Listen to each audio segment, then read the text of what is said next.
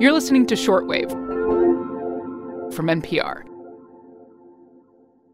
If you've been paying attention to the news this week, you've heard a lot about viruses. Let's get right to our top story the expanding outbreak of the deadly coronavirus. Look at the There's the coronavirus that's come out of China. And it's clear the pathogen is nowhere near contained. And let's not forget that other, more familiar respiratory virus, the flu. Flu is now widespread in almost every single state, and nearly 10 But guess what? people have become Whether it's the coronavirus or the flu, public health officials say there's a simple thing you can do to protect yourself wash your hands.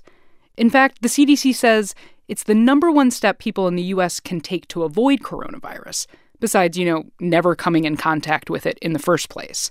We take it for granted now that hand washing helps keep us healthy, but somebody had to figure that out. And most of the credit goes to one guy, a Hungarian doctor named Ignaz Semmelweis. All right, Donna, are you comfortable? Are they do they have you all set up?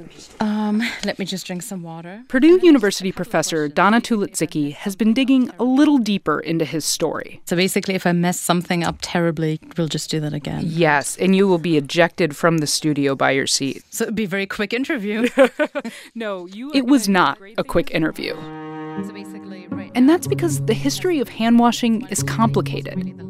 I mean, think about it. It's kind of amazing that people figured this out in a time when most people thought disease was caused by things like bad air. Until Ignaz Semmelweis, as the story goes, a story I first heard in grad school, solved a mystery that changed everything. But that's not the whole story. I'm Maddie Sofia. Today on the show, the history of hand washing and why, according to Professor Donna, I have been telling the story wrong for years.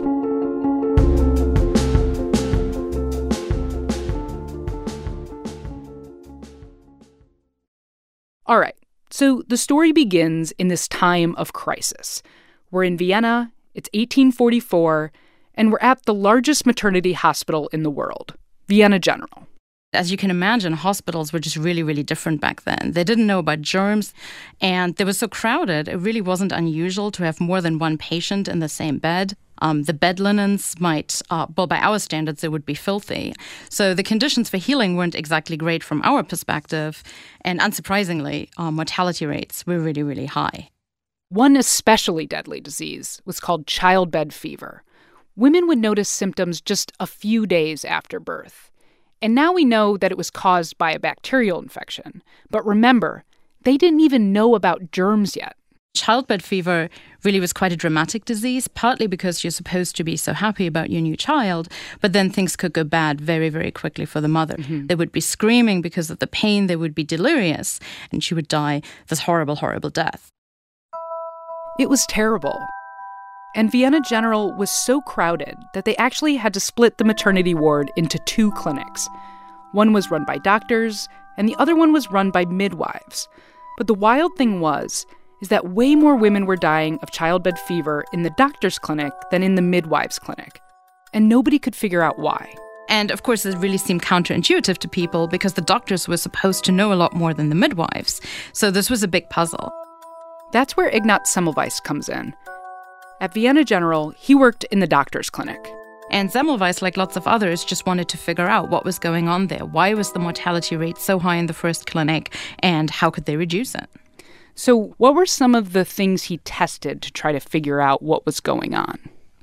So, the first thing he did was to look at some of the existing explanations about what might be causing the difference. And some of these he could just exclude right away.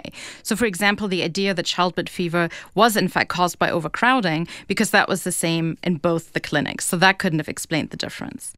But Ignaz does notice some differences between the two clinics. So he does what any good scientist would do he sets up some carefully controlled experiments. First test. In one clinic, women gave birth on their sides, and in the other, they gave birth on their back. So we switched those up so everybody was giving birth in the same position. But that didn't make a difference. Second test. In the doctor run clinic, a priest would walk the floor, ringing a bell as he passed the patients in their beds. He was bringing last sacrament to the dying women, and Semmelweis thought, well, maybe psychological terror plays a role here, but that one didn't pan out either. Ugh, he still was not any closer to solving the mystery of childbed fever. But then, in 1847, he had a breakthrough, but it came at a terrible cost. His pathologist colleague Kolletschka was injured with a scalpel during an autopsy and developed an infection and died.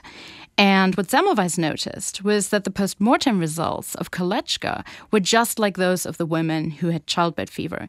And so he thought, okay, maybe they actually were all killed by the same thing. So Ignaz thought that his friend died after getting infected by something from an autopsy.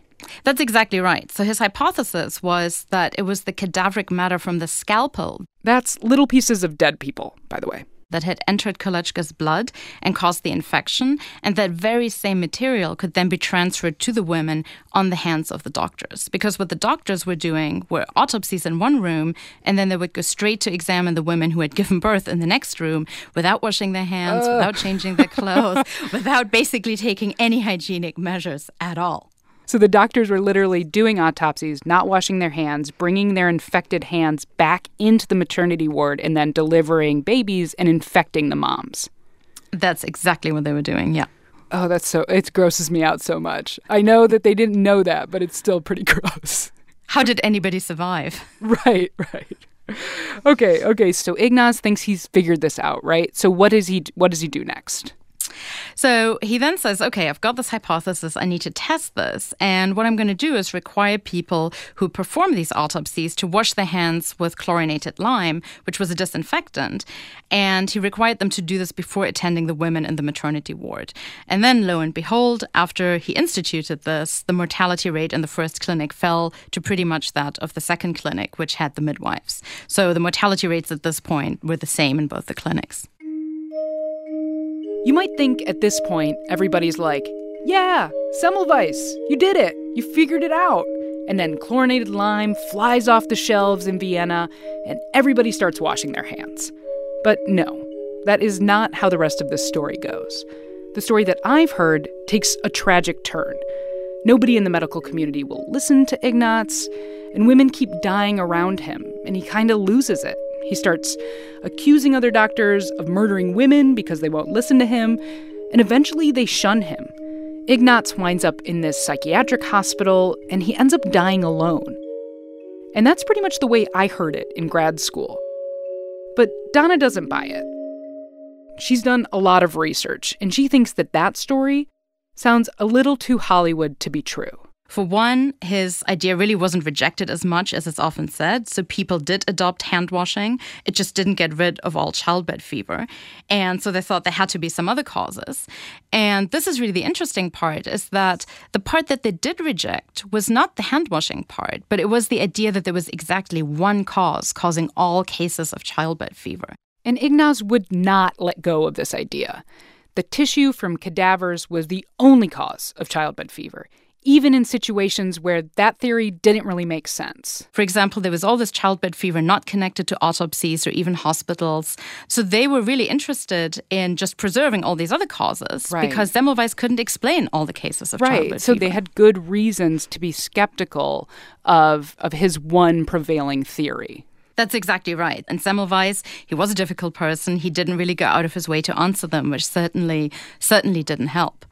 And so I guess, you know, I mean, you're a science philosophy person, right? Why do you think the story gets told this way with this lone wolf guy that that had the truth, but nobody listens to it? Why is it told that way over and over? So that's a good question. I can only speculate. Um, the first thing I want to say is that he wasn't really the lone wolf. So what's interesting is that there were other people before Semmelweis who pretty much hit upon the same idea um, as early as 50 years before him. So already in 1795, long before Semmelweis, Alexander Gordon in Scotland pointed this out. Then in 1843 in the US, there was Oliver Wendell Holmes, who in contrast to Semmelweis wrote a very elegant treatise on all this. And then James Young Simpson in Britain in 1850 also arrived at pretty much the same conclusions as Semmelweis. But of course, that kind of story doesn't make for the kind of hero narrative that people really seem to like. And maybe part of the explanation is that from our perspective, it just now seems so obvious. But of course, we have a lot of knowledge and evidence that they didn't have. Right. I don't want to diminish his achievement. It's just, I think, also important to recognize that there were lots of other people doing really, really good science alongside him, even when they held different views. Donna Tulodziecki is an associate professor of history and philosophy of science at Purdue University. By the way, right around the time of Ignaz's death, scientists figured out that germs cause disease, and that couldn't have happened without the work of Ignaz and people like him. So, wash them paws. Soap and water, please. Your immune system will thank you. Final request. We want all the questions you have about coronavirus. We know you have them, and we'll try to give you answers in an upcoming episode. Email us at shortwave at npr.org. This episode was produced by Rebecca Davis and Brett Bachman, with editing from Viet Le. Emily Vaughn checked the facts. I'm Maddie Sofia, and thanks for listening to Shortwave from NPR.